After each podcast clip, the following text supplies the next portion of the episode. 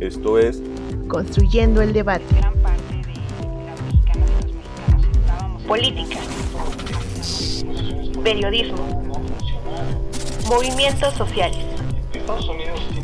Cultura. Opina, argumenta, analiza. Un espacio que se construye con tu participación. Esto es Construyendo el debate.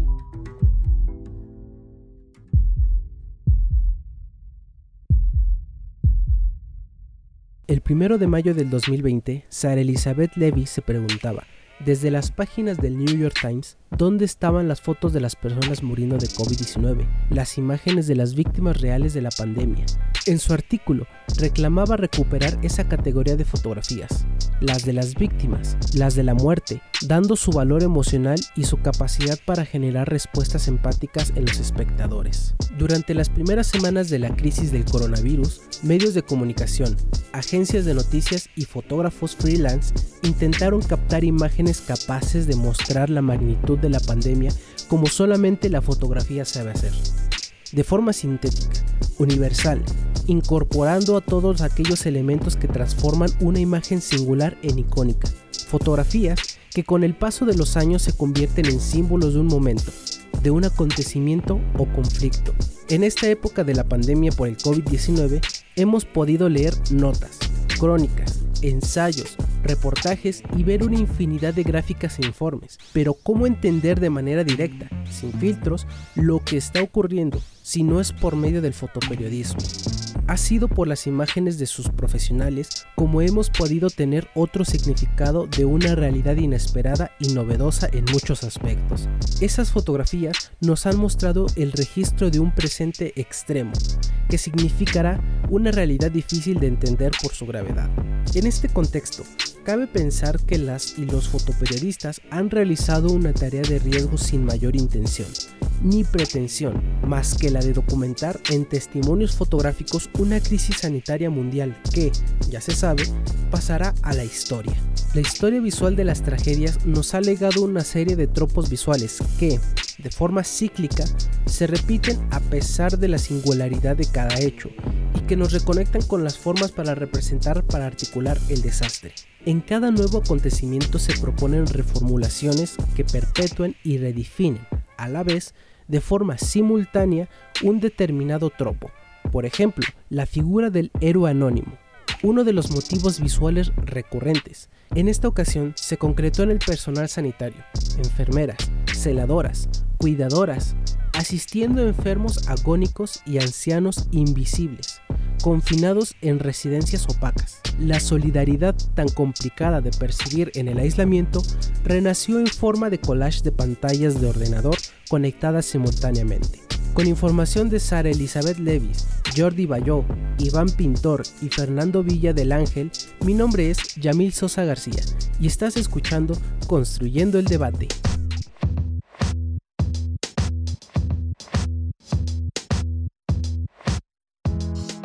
Tal? Les saluda su amigo Cristian Mariscal y esto es Construyendo el Debate, el podcast de la Facultad de Ciencias Políticas y Sociales de la UNAM que podrán escuchar todos los miércoles. Nos pueden seguir a través de Facebook e Instagram, donde pueden hacernos llegar sus preguntas, comentarios y sugerencias sobre todos los temas que quieran que abordemos en este su espacio.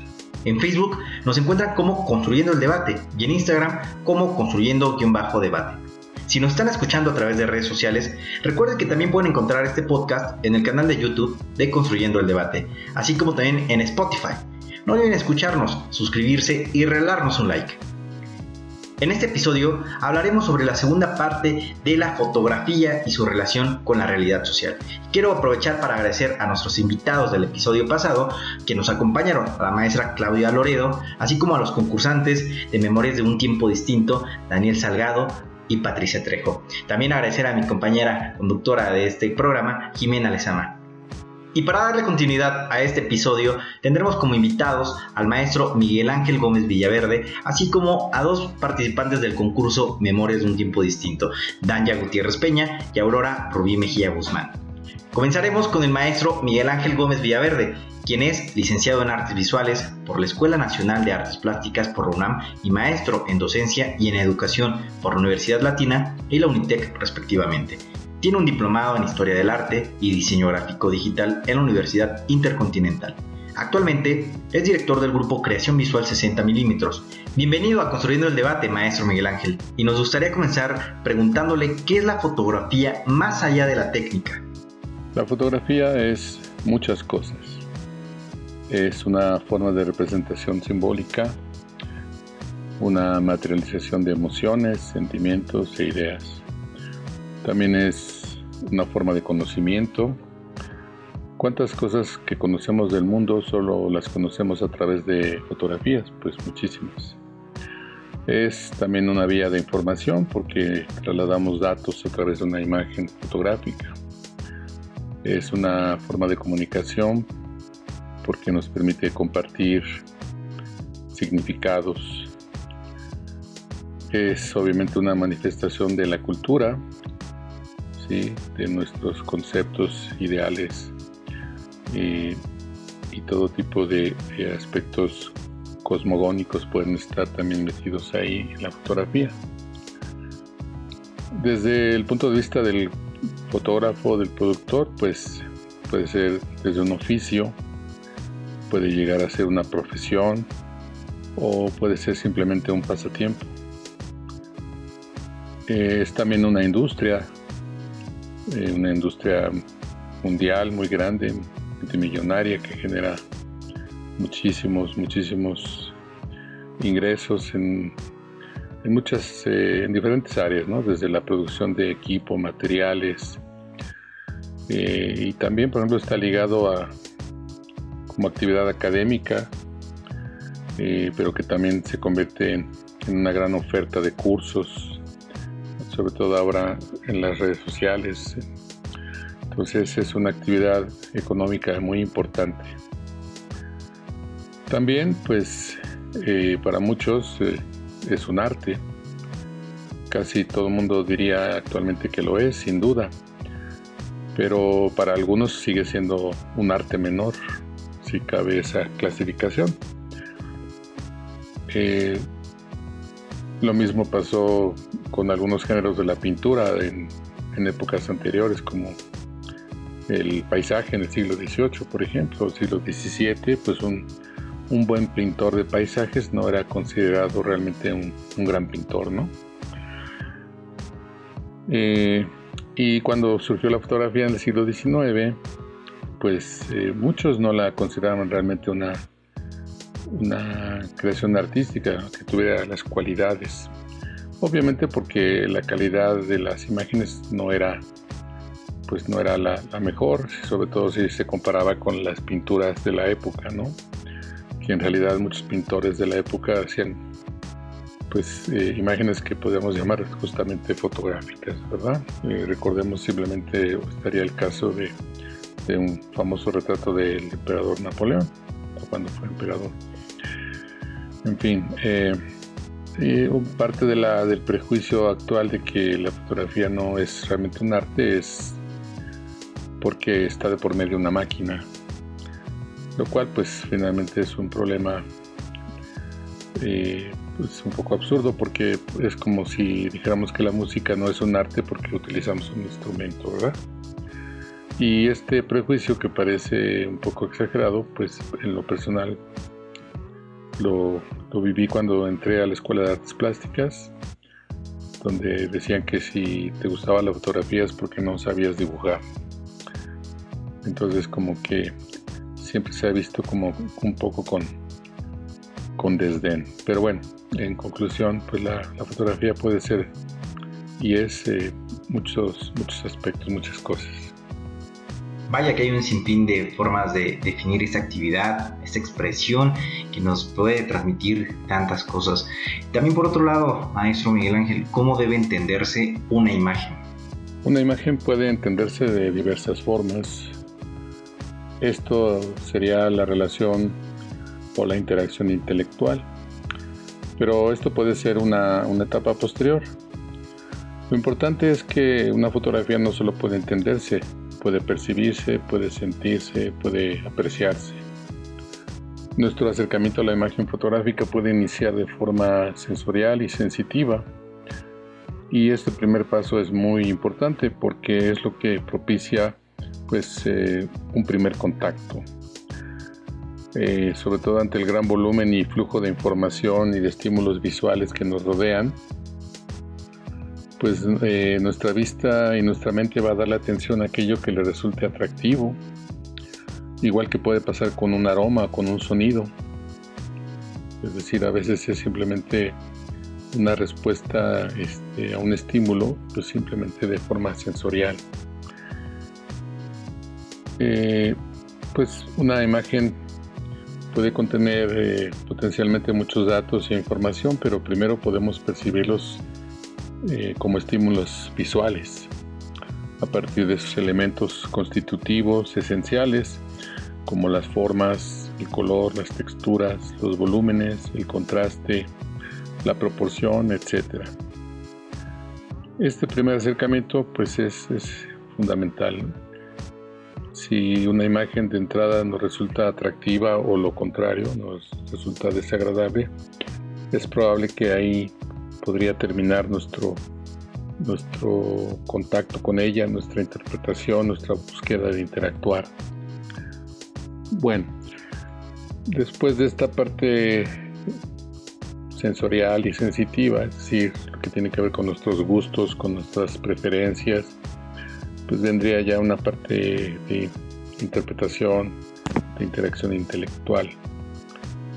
Pero de cualquier modo esta interacción intelectual no deja de ser un acto subjetivo, porque también están involucrados nuestras apreciaciones estéticas, nuestros conceptos artísticos, eh, también están involucrados eh, aspectos extra artísticos y aspectos no artísticos, que a veces tienen mucho más peso que, que lo, simplemente los aspectos estéticos de una imagen. A veces es más importante eh, que el retrato sea de una persona que es famosa a que esa imagen como tal pues tenga cualidades eh, visuales interesantes. Entonces ahí tiene más peso lo extra artístico o lo no artístico. Eh, en ocasiones queremos interpretar una imagen a partir, o generalmente lo hacemos a partir de nuestros propios mitos, de nuestras propias preferencias. Y lamentablemente también es muy común eh, caer en, el, en el famoso análisis psicologista, que pues es una forma pseudo científica por darle una categoría, que muchas veces eh, cae en esta trampa de tratar de adivinar las intenciones inconscientes del autor, lo cual en realidad me parece una forma reduccionista y limitada de acercarse a una imagen. Sí, muchas veces eh, puede ser más interesante acercarnos a una imagen que nos resulte interesante o atractiva, tal vez sin conocer estos aspectos eh, involucrados con las intenciones del autor, porque de alguna manera no, no nos va a predisponer. Y bueno, finalmente lo que un espectador va a obtener de una imagen fotográfica, pues pues es muy diverso, porque también hay que entender que las fotografías tienen diferentes funciones, diferentes usos. No vamos a interpretar igual el retrato de una credencial para votar, por decir, que el retrato que está en una galería o en un libro de grandes retratos de la historia, por ejemplo, ¿no? O sea, nuestra manera de apreciarlo y de entenderlo va a estar sujeto a otros mecanismos de valoración de las imágenes. Y ahí lo tenemos, pues bastantes perspectivas para poder entender una imagen que agradecemos maestro porque es muy interesante y desde luego poder conocer todo este enfoque. Eh, en otro orden de ideas, ¿usted puede considerar que la fotografía es un testigo de una realidad social? Sí, sí puede ser un testigo de la realidad, eh, pero no un testigo pasivo, no solo como un observador también como un participante de esa realidad misma. Eh, recordemos que la fotografía no es solamente una forma de reproducir o de copiar la realidad, La fotografía es parte de esa realidad. Y además eh, la fotografía no solamente va a registrar un hecho y ahí termina su, su papel. En realidad la fotografía puede convertirse en testimonio para consolidar o validar la existencia de ese mismo hecho. Por ejemplo, pensemos en eh, el típico comentario de que fuiste de, viaje a algún lugar muy bonito, etcétera, y todo el mundo te pregunta, a ver, déjame o muéstrame las fotos. Y tú respondes, no, no tengo fotos. Lo primero que la gente piensa es que es mentira. Es decir, la importancia de la fotografía como, como algo que valida la existencia de un hecho en la actualidad se ha vuelto fundamental. Y pues en nuestra cultura que está sustentada en gran medida en la, cultura visual, pues la fotografía puede ser como este pedestal que le da más relevancia a un mismo acontecimiento. Esto por sí mismo no es nada malo, pero a veces sí podemos caer en, el error de que es más importante la imagen de un suceso que el suceso como tal. Ese es el, riesgo, ¿verdad? Eh, también aquí se podría eh, involucrar otro aspecto importante que es el peligro o la constante duda de que si alguna fotografía realmente puede ser un testimonio confiable sobre todo por el manejo de los, sistemas de, edición de imágenes, ¿verdad? Pero este problema pues no es nada nuevo en realidad. las primeras imágenes que fueron eh, retocadas, que fueron editadas en la historia, pues, fue en el siglo XIX.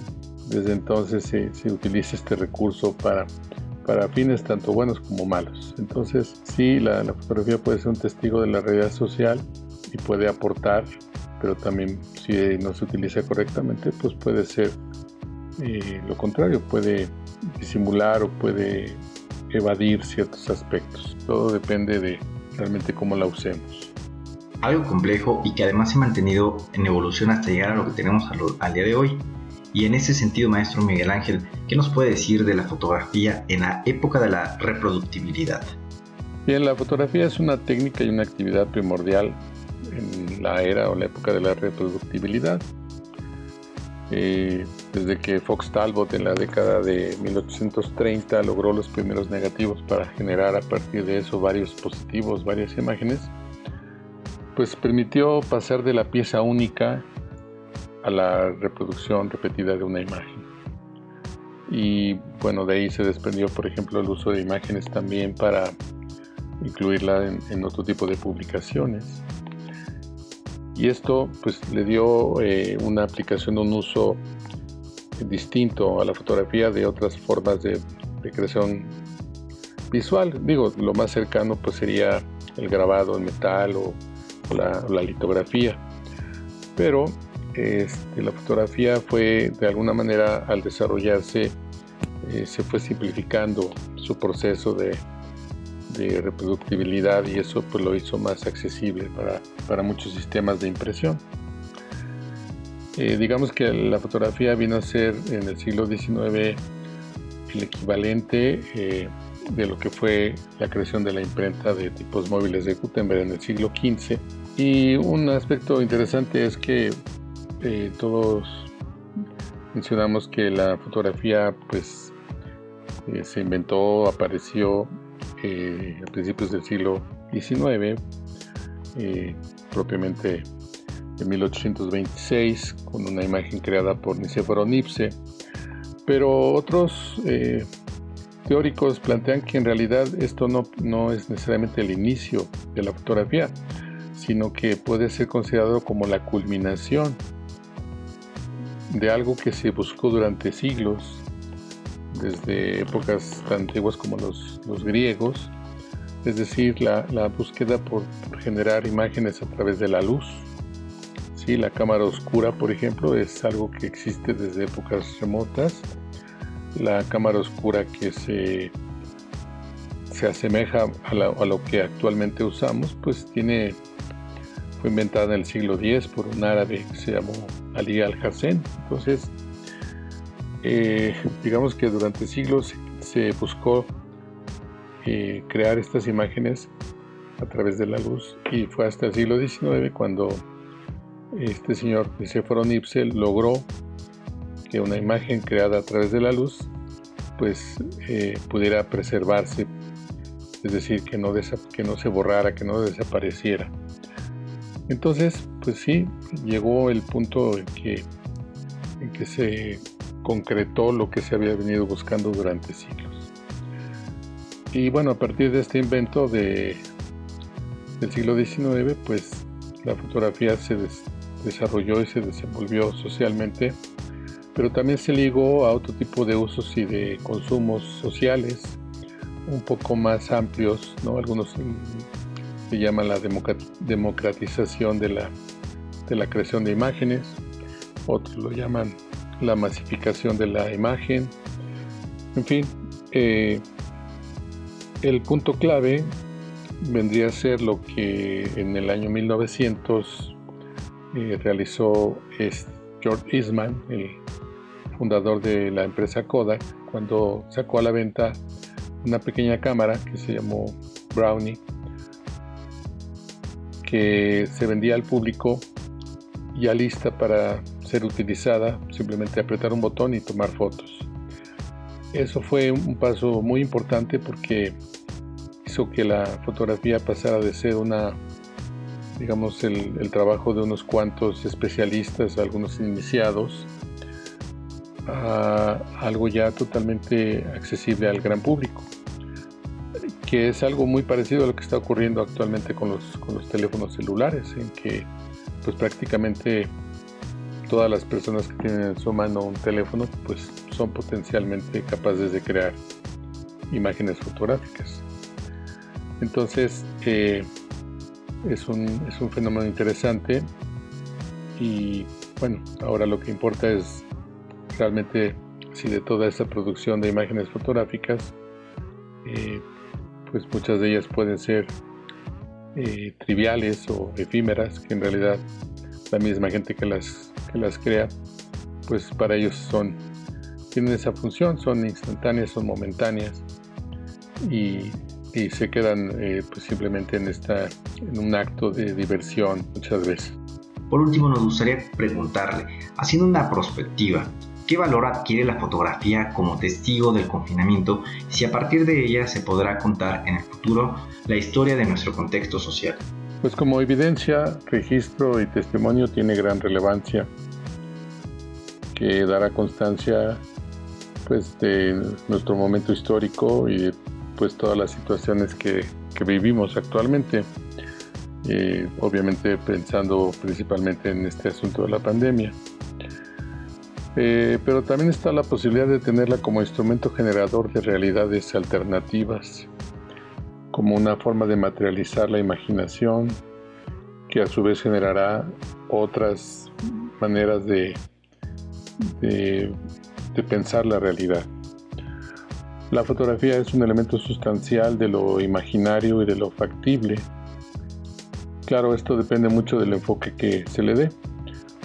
Por ejemplo, si vemos esta experiencia eh, pandémica y tratamos de rescatar aspectos eh, que hemos aprendido, aspectos pues nuevos que tal vez nos han fortalecido eh, o tal vez eh, que nos ha permitido retomar cosas que habíamos perdido de vista pues crearemos imágenes fotográficas diferentes si lo que queremos es registrar la pérdida y el daño social y humano que se ha generado. Es decir, la fotografía no solo capta hechos, no solo registra sucesos y acciones. La fotografía también plasma anhelos y deseos, sueños o temores y aversiones. Eh, la fotografía puede materializar las intenciones o los objetivos del fotógrafo y también puede ser una concreción de los deseos de, la sociedad en su conjunto, de cada espectador en particular que pueda haber en una imagen algo que lo eh, con, lo que se identifique y que tal vez lo motive o lo lleve a buscar algo nuevo.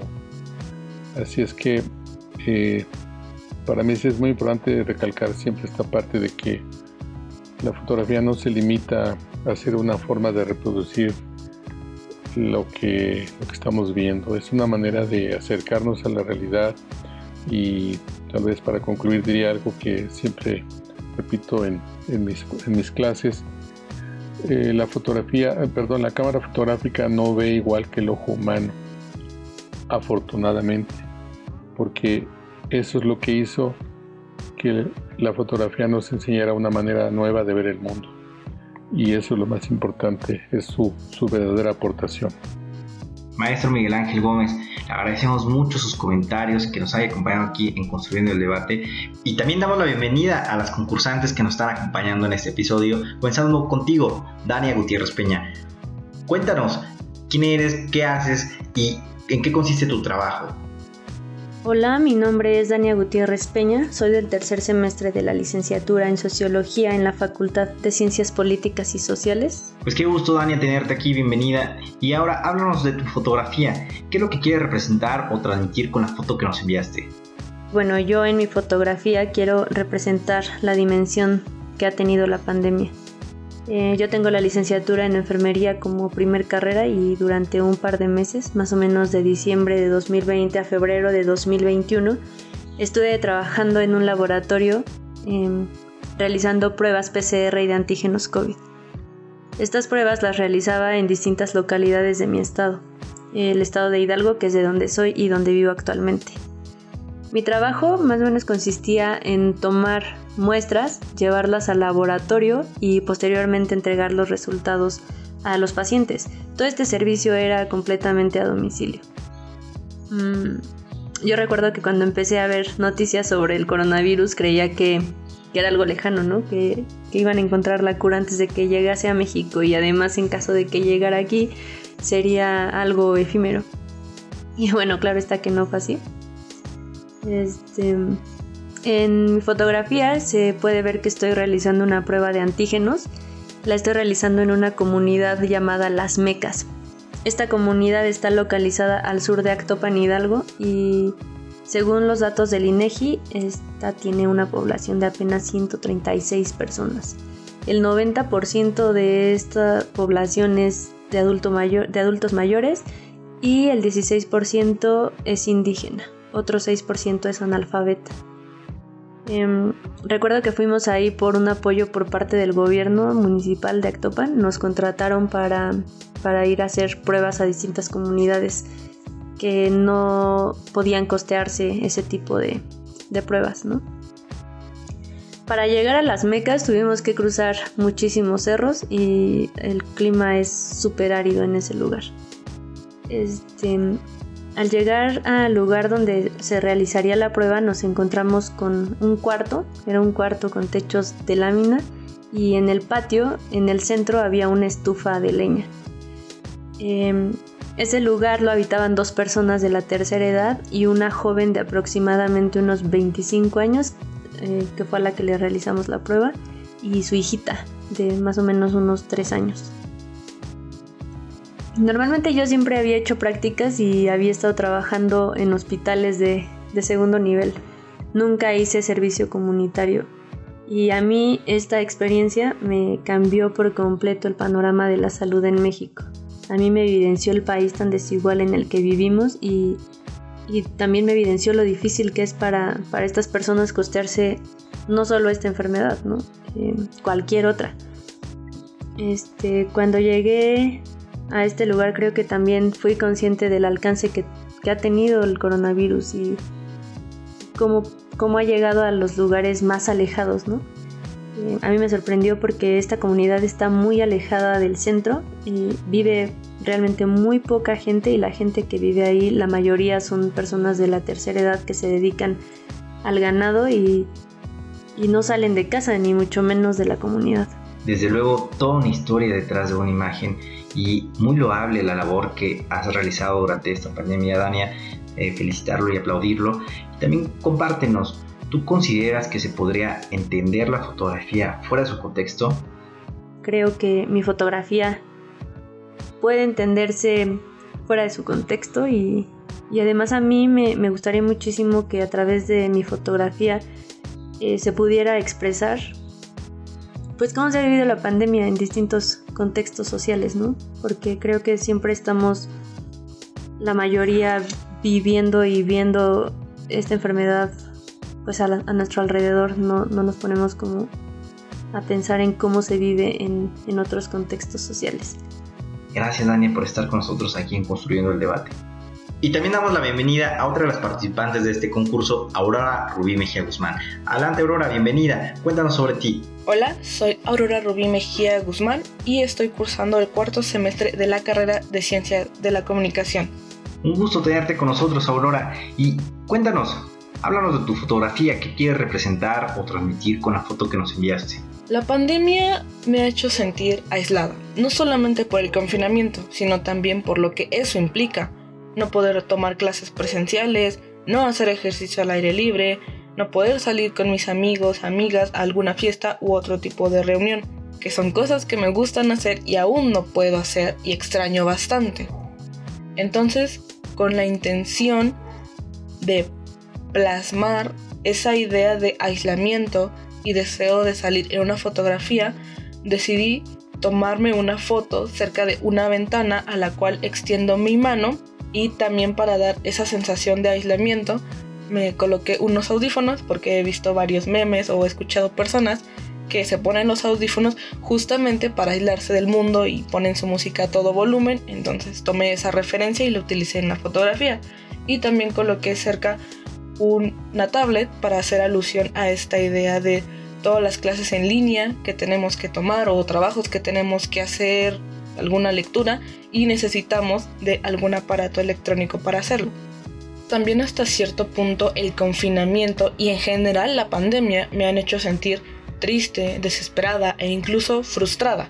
Así que con la intención de reflejar esas emociones, decidí que el llanto, particularmente las lágrimas, debían de ser parte de la fotografía y ese es el porqué de mi rostro con lágrimas. Un contexto muy interesante el que nos compartes, Aurora, y tú consideras que se podría entender la fotografía fuera de su contexto?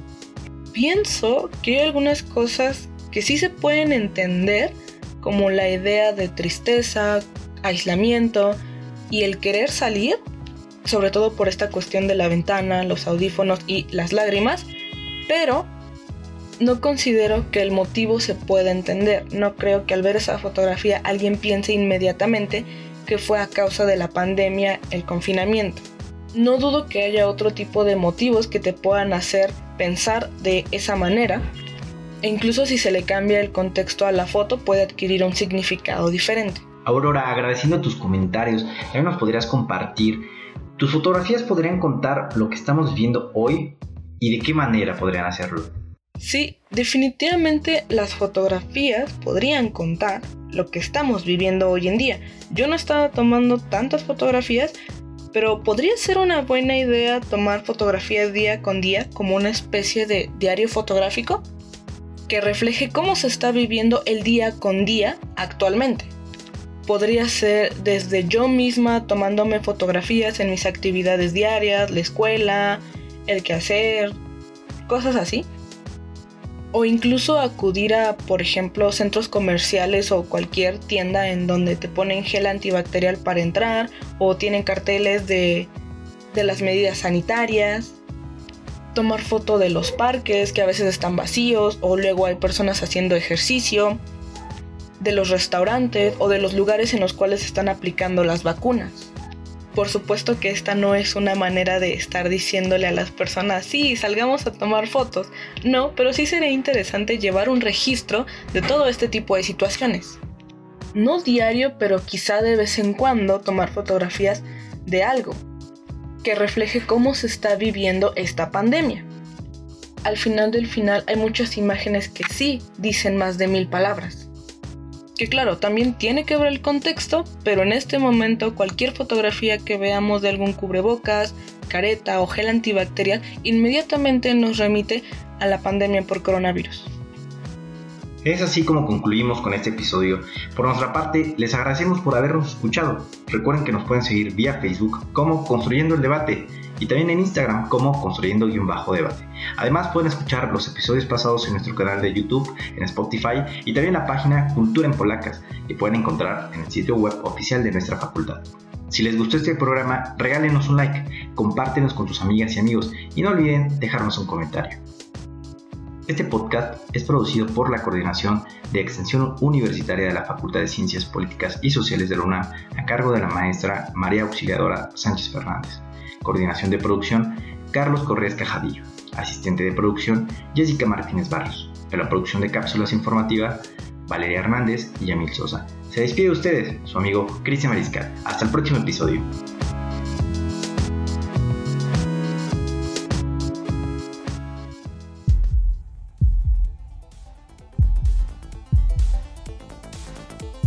Esto fue Construyendo el debate. Política. Periodismo. Movimientos sociales. Estados Unidos tiene una política Cultura. Opina, argumenta, analiza. Un espacio que se construye con tu participación. Esto fue Construyendo el debate.